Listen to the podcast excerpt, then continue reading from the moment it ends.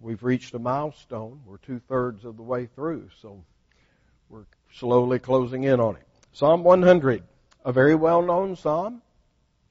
Follow as I read. Make a joyful noise unto the Lord, all ye lands. Serve the Lord with gladness. Come before his presence with singing. Know ye that the Lord, he is God. It is he who hath made us, and not we ourselves.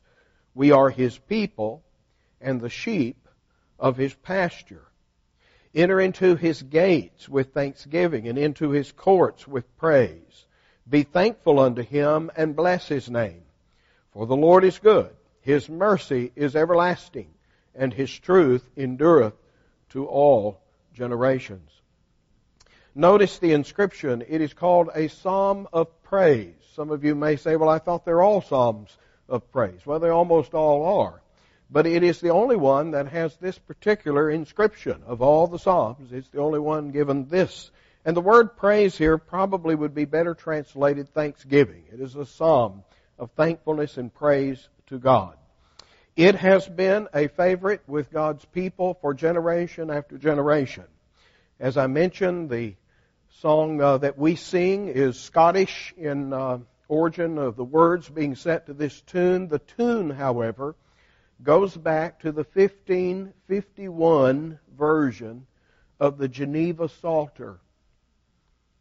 Now let that sink in. The antiquity of what we sang. 500, almost 500 years ago in Calvin's Geneva, this was placed in the songbook, and it has been sung almost continuously since then. One of the renovation, one of the reformations that Calvin did at Geneva was introducing the idea of congregational singing. As strange as it seems to us, it really wasn't until the Reformation that God's people sang together congregationally. Generally, uh, there might be the priest or the, the choir boys uh, chanting something or that kind of thing, but it was Luther and later Calvin that reintroduced the notion of hymn singing in the churches, and this was one of the favorites.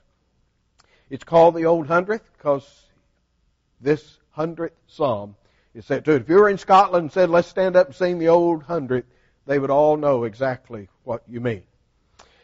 Well, let's look at it in detail. First of all, I want you to notice that the first two verses of this psalm is what we would call a call to worship or perhaps a summons to worship. Notice the commands, the words that are being emphasized here. First of all, to make a joyful noise, to serve the Lord with gladness, to come. Notice the commands to praise, to serve, and to come. And then notice the scope of the command.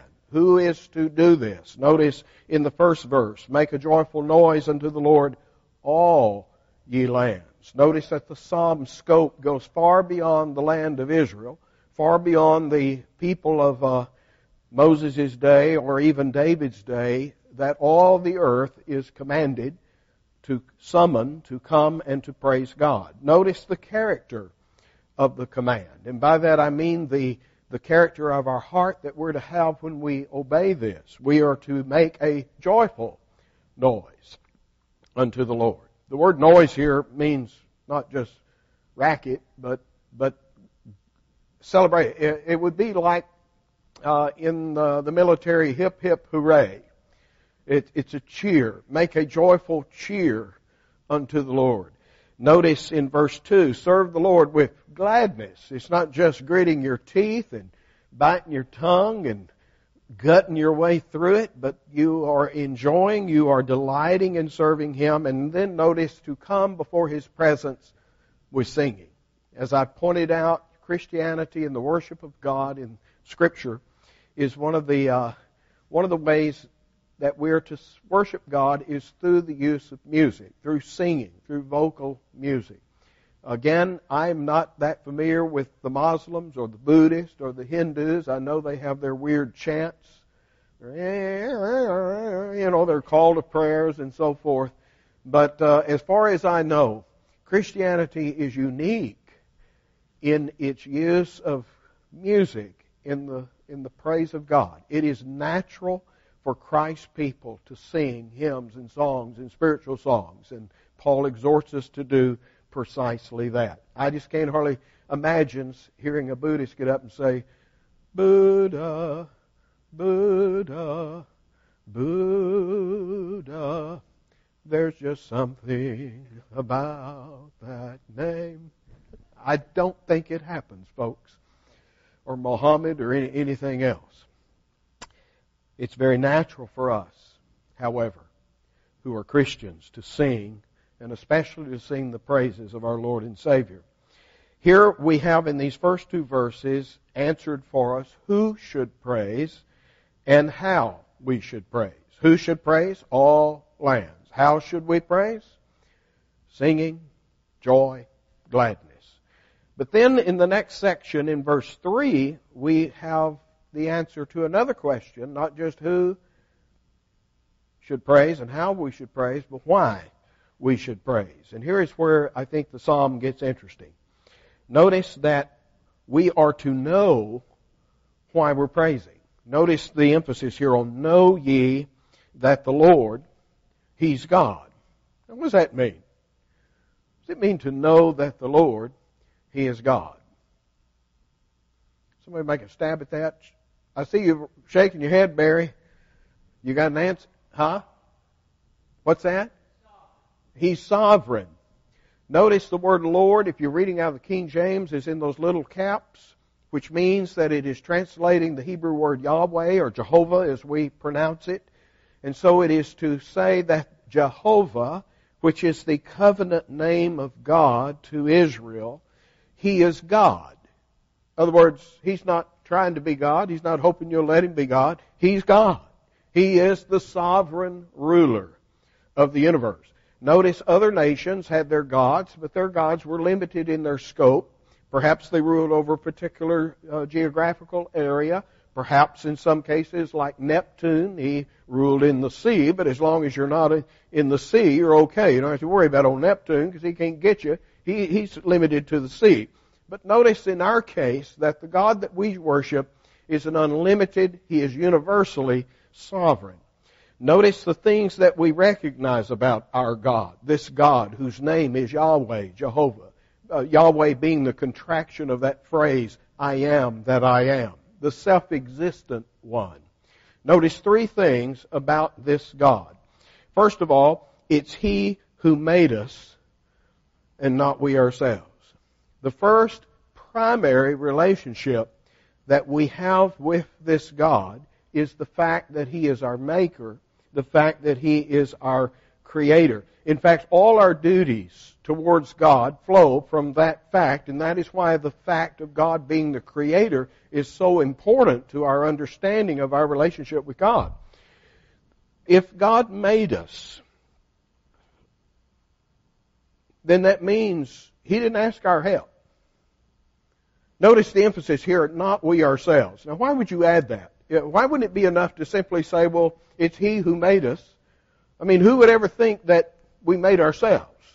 But notice that the emphasis here is being placed on the fact that not only is it God who made us, but you didn't make yourself. You didn't make yourself. You didn't help in the process.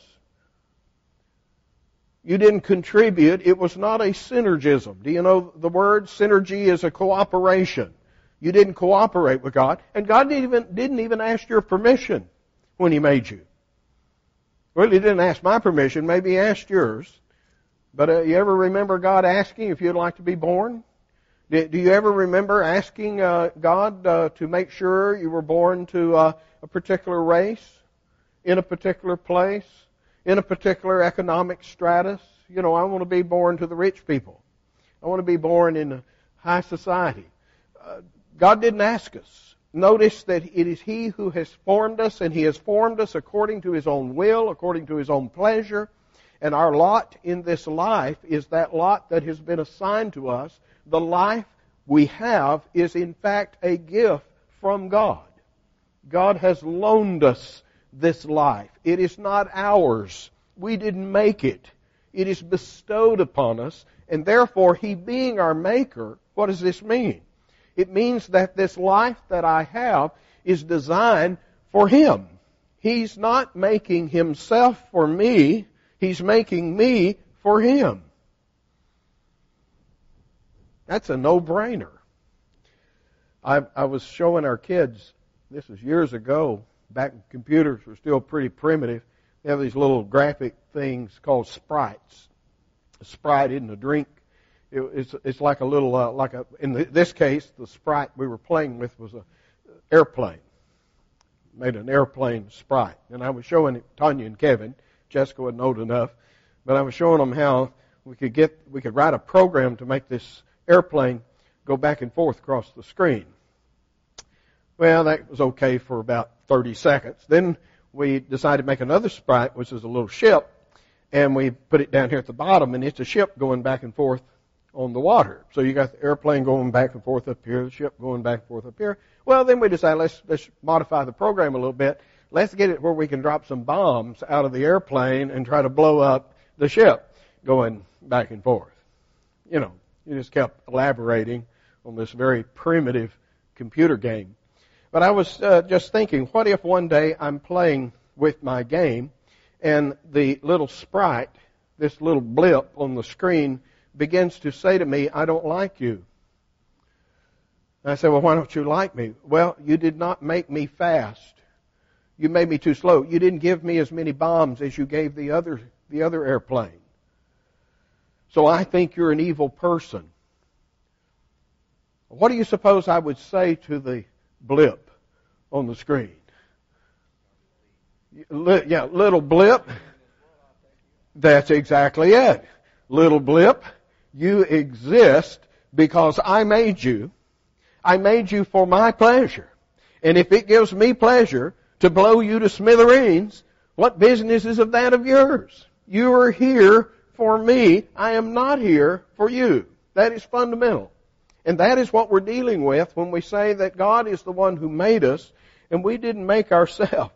He is our namer. You ever noticed in the account of creation, He's the one who names Adam. Isn't it interesting that in Scripture, when you name something, it shows your sovereignty or your hegemony, your rule over something. Remember, Adam named the animals. He also named his wife. Just throw that throw that in there for good measure. But notice that this sets the order. If you name something, and, and by the way, how many of you named your kids? They didn't name themselves. They may have changed their name. They may not like the name you gave them. But uh, at the end of the day, you're the ones who named them, didn't you? Notice that this shows the order, the, the pecking order, so to speak. Who names someone shows who is in authority over them.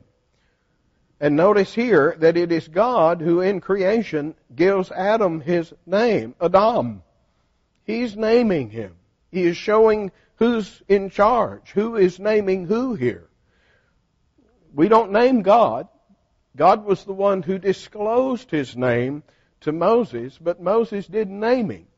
He learned God's name, but he didn't name him. Okay? So notice what all of this implies.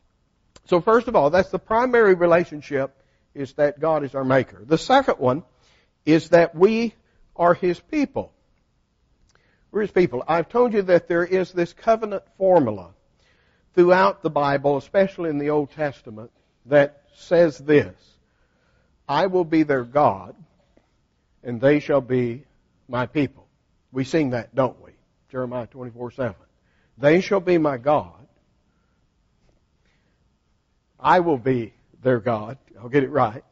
And they shall be my people. In other words, to call someone the people of God is more than simply them being the creation of God. To call them God's people means that they're in a covenant relationship with God. In other words, this is a narrower thing than simply He's made, He made everybody, but not everybody was considered His people he entered into a relationship with Israel. says, I'll be their God and they will be my people. Notice that we are his people not only like Israel by creation, but also by redemption. He is the one who brought us out of our bondage, our captivity, like he did Israel. And so we, we have a double relationship with God. He's not only the one who made us and formed us, He's the one who has redeemed us. We have two, I, I remember the old story it's one of those little tear-jerking things they told back in Southern Baptist churches, you know, to get you weeping and wailing so everybody come down the aisle. But anyway, uh, about the little boy that went to the store and he kept seeing this boat in the window, sailboat in the window. You heard it. I imagine everybody has. If you've ever been in a Southern Baptist church, you've heard this story. Anyway, he sees this little sailboat in the, window, and um, and uh, so anyway, one day uh, he finally saved up enough money to buy a sailboat. Well, he went down to the lake, and he was sailing a sailboat, and the wind got a hold of it and blew it away, and he couldn't find it. And so, uh, anyway, one day he was walking back by that store, and here that sailboat is in the window again. He goes in and says to the owner, "That's that's my sailboat." And the guy says, "Well, wait a minute. A, a fellow brought that in the other day, and I bought it from him. And you want that sailboat? You guys pay me for it." So he had to save up money again and bought the same sailboat. And he said, "You were my sailboat once. I lost you, and now I've had to buy you back again." I, I don't know. It seemed like much more emotional than that when I was a little kid. I mean, you know, losing a sailboat was a big deal. But but the point being is that the the point that the illustration is supposed to make is that we're doubly God's. We're His by creation. He made us, and now He has. I think I goofed. I think I didn't tell the story the right way. But you get the picture. You get the picture. All right. He had to buy us back. We made us, formed us, we failed into sin, and He is our Redeemer as well as our Maker. And then thirdly, notice the third relationship that we have with our God is that we are the sheep of His pasture. Now, if you, you know in Scripture the idea of being God's sheep is a favorite metaphor. It is the uh, heart and soul of what Psalm 23 is all about, where David said, The Lord is my shepherd, and I shall not want. It is uh, used over in Ezekiel 34, the last uh, verse there. He's been talking about sheep, shepherds, unfaithful shepherds, and he's going to give them a, a faithful shepherd to take the place of these unfaithful shepherds. And the very last verse of that chapter says, "And you, my, you, you're you're sheep, but you're my people." In other words, he makes it clear that we're not really talking about four-legged sheep. We're talking about God's people. And notice that the progression here we have gone from God being our maker to being our redeemer, and now we see God as our sustainer, as our keeper, which is really what being a shepherd is all about, and being the relationship that sheep have to their shepherd. It is the shepherd that cares for the sheep, tends the sheep, feeds the sheep, makes sure that the needs of the sheep are met. And of course, as I've told you on many occasions, my experience with sheep leaves me no doubt why Jesus used sheep to illustrate us. You know, he didn't use thoroughbred horses. He didn't use buffalo. He used sheep because sheep are dumb, ignorant, helpless. They stink. I just, you want me to keep going? they have a death wish. My sheep used to stay up late at night trying to figure out how they're going to die on me the next day. they could figure out, they were very, shall we say, in, uh, inventive when it came to the way they were going to die on me the next day. It's like they were just destined to die. They, they had it in their crotch. They were, crotch? Crop. One of those. Okay. One of those. But they just had it. They were driven to die. And, and that's just how helpless these sheep are. Yeah, yeah, you remember that one, won't you? Okay. But, uh, so notice the, the very, I am getting worried about what I'm going to say next. The very, the very pregnant way here that, uh, this is unfolded to us. That God is more than just one thing to us. He's our maker. He's our redeemer and He is our keeper. He is our shepherd. And so, all of these being the reasons why we are to worship Him, why we're to come praising Him, rejoicing, singing, and notice that that means that our praise of God is to be knowledgeable praise. We are not just mouthing things. We're not just going through some ritual. We're holding our mouth right because everybody else is holding their mouth right, or we're, we're, we're burning a candle because everybody else is burning. We don't know why. It's just religious to burn a candle. Everybody else is burning the candle, so we're burning. Notice that our worship of God is to be knowledgeable worship. We ascribe Him praise because we realize the relationship that we sustain to Him, our Maker, our Redeemer, our Keeper. We've got a lot to be thankful for. We're sheep grazing on His land, in His pasture, eating His grass, drinking His water, breathing His air. We got a lot to be thankful for. And so we're to come into His presence with thanksgiving. And then notice verse 4. Notice that here we see a summons to what I would call corporate praise. And by corporate praise, I mean not just as individuals, but as a body of believers. Um, we who have been out there in the pasture, um, grazing as individual sheep, are then brought together at times into the pen, into the fold. We flock together. Uh, my sheep, I'd let them out in the morning. They'd scatter all over the pasture.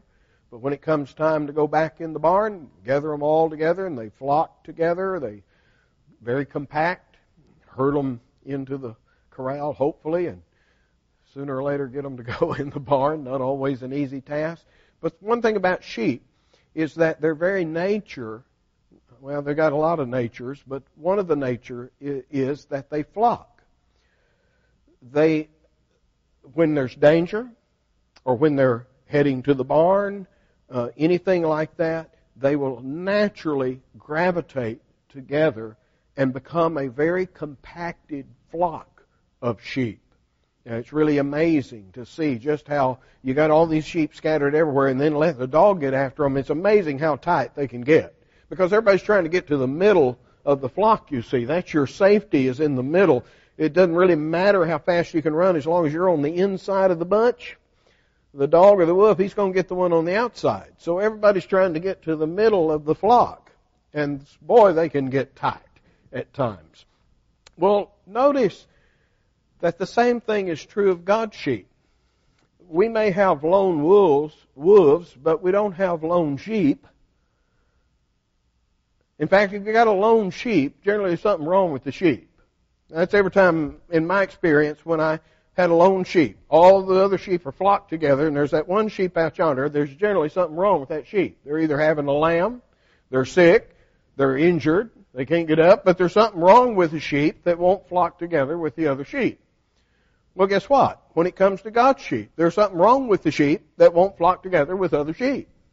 There's something about being part of the people of God that we have a phileo or a family relationship with one another. And as we saw in our study in 1 John in particular, that one of the evidences of being born of God is that we love the brethren. We want to be around God's people. We want to assemble with one another. And no wonder then Hebrews warns us, don't forsake the assembling of yourselves together as the manner of some is. In fact, one of the first signs of apostasy, and if you'll look into Hebrews uh, 10 there, you'll see that immediately following that warning not to forsake the assembling of the saints together comes a warning not to fall away, not to apostatize. One of the great passages on apostasy immediately follows that verse because usually there's a connection between the two. If I'm getting out of sorts with the Lord, I don't particularly want to be around His people. I don't want them to remind me. I don't want them I don't want to hear about what God's done for them. I want to be out there on my own. I want to go back out there with the wolves.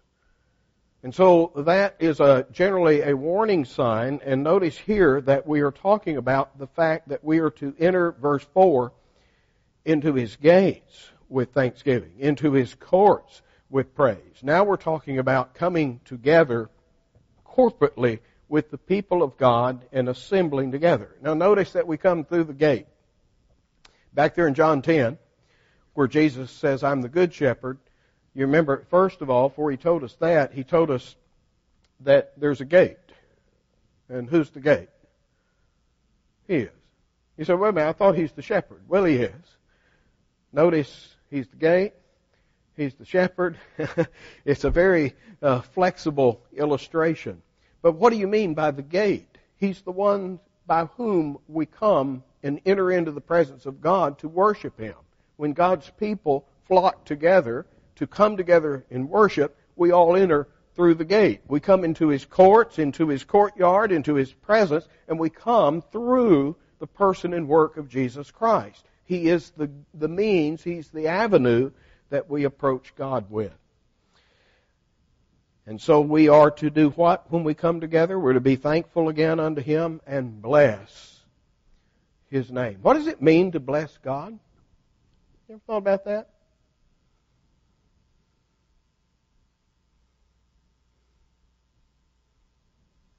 How would you define it? Yeah, Caleb?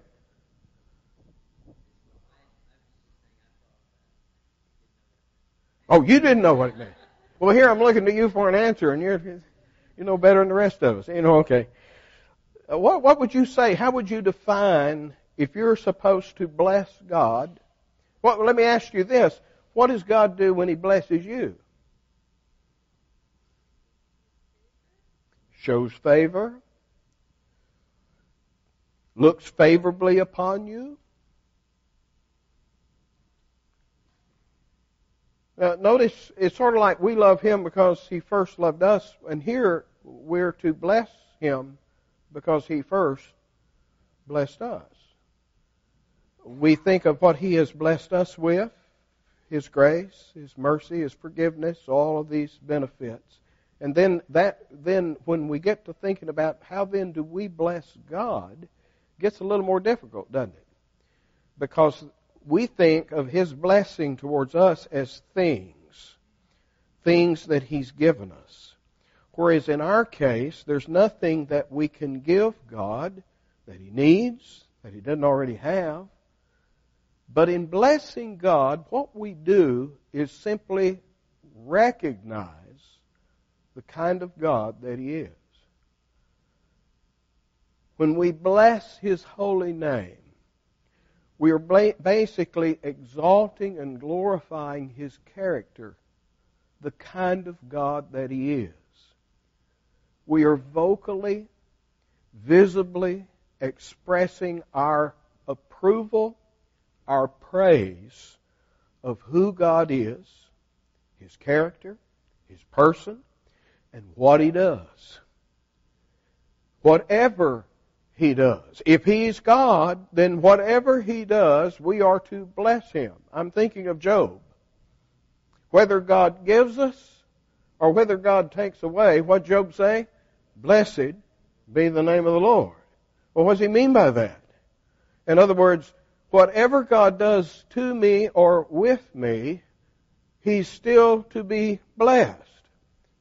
In other words, I will not say one bad word. Remember, his wife came to him and says, curse God and die.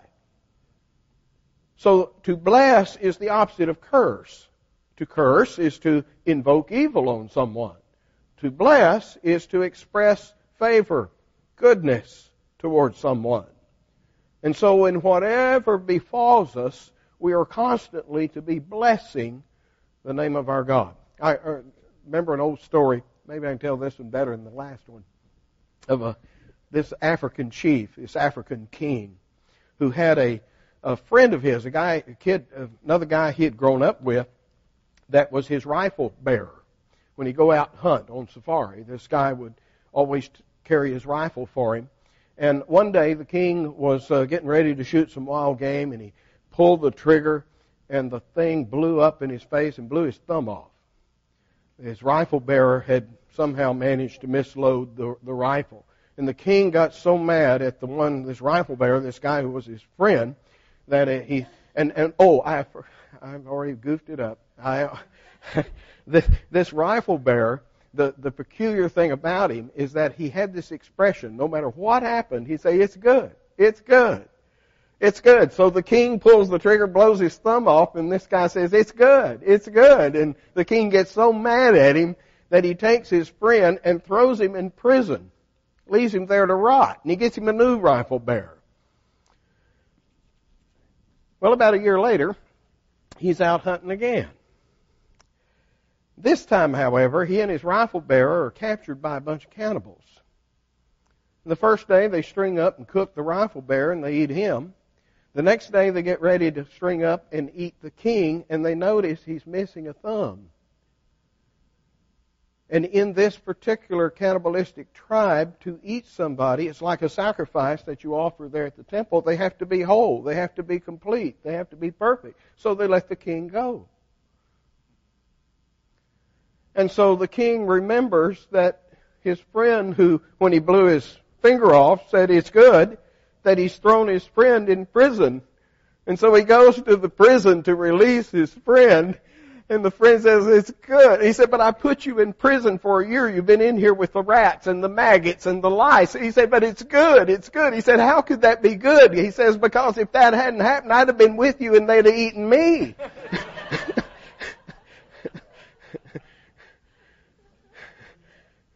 yeah, I guess they would have.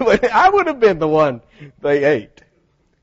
So all of it worked together for good. It's good. So that's what it means to bless the name of God. And then lastly, a summons to understand the name that we bless. Notice, here's the character of this God that we bless. He's good. He's good. To be good is different from being right or just. I mean, God is righteous. God is just. He always does what's right.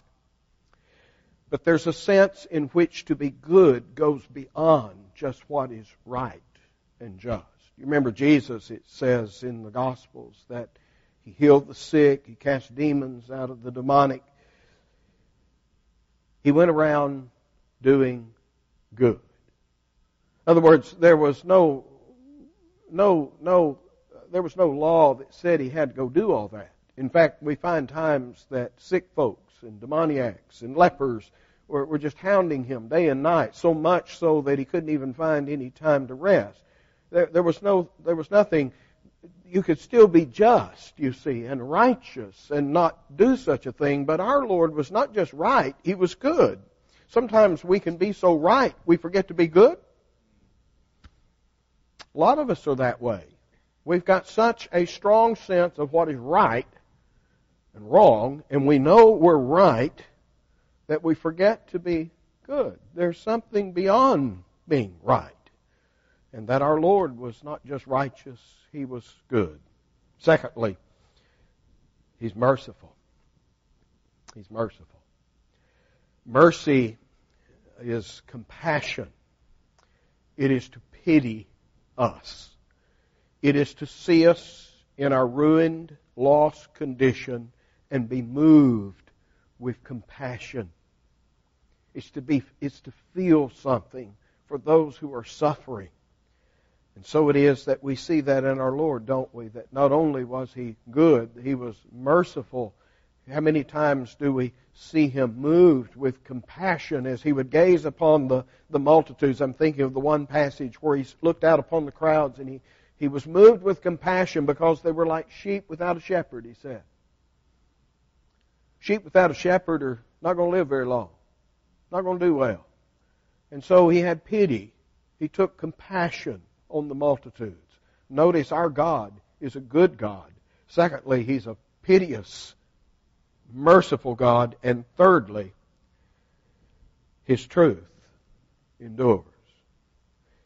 He's a faithful God.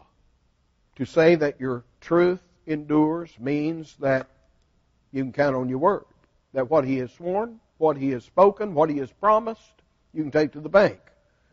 And notice that these things, it's not just he's going to be good for a little while, and his mercy is going to be there for a day or so, and his truth is going to endure for one generation, but that these qualities of God, for which we are to bless and praise him, are eternal qualities. They're ingrained into his eternal character. And the God who is piteous today will be piteous to us tomorrow. He's merciful today. He'll be merciful tomorrow. He's truthful today. You can bet your life on His Word. You can trust Him to keep His Word tomorrow. There is no shadow of changing with our God. And for those reasons, we or summoned. Let's go back through this. Summoned to worship Him, verses 1 and 2. Summoned to worship Him in a knowledgeable way. We know something about this God that we worship. I'm thinking about Athens. You remember they had the altar to the unknown God. They had no clue. they just afraid they missed one, so we got us an altar to this unknown God. And well, what's he like? We don't know. What's his name? We don't know. Notice here, we are to worship God knowing this God. And then thirdly, the summons to corporate praise, that we're not to worship Him simply individually, but gathering together with His people, approaching the, His, His, His court, or entering into His court, coming through the gate, and then fourthly, we're to come and praise Him because we understand His character. We know His name. We know His name, it's Yahweh.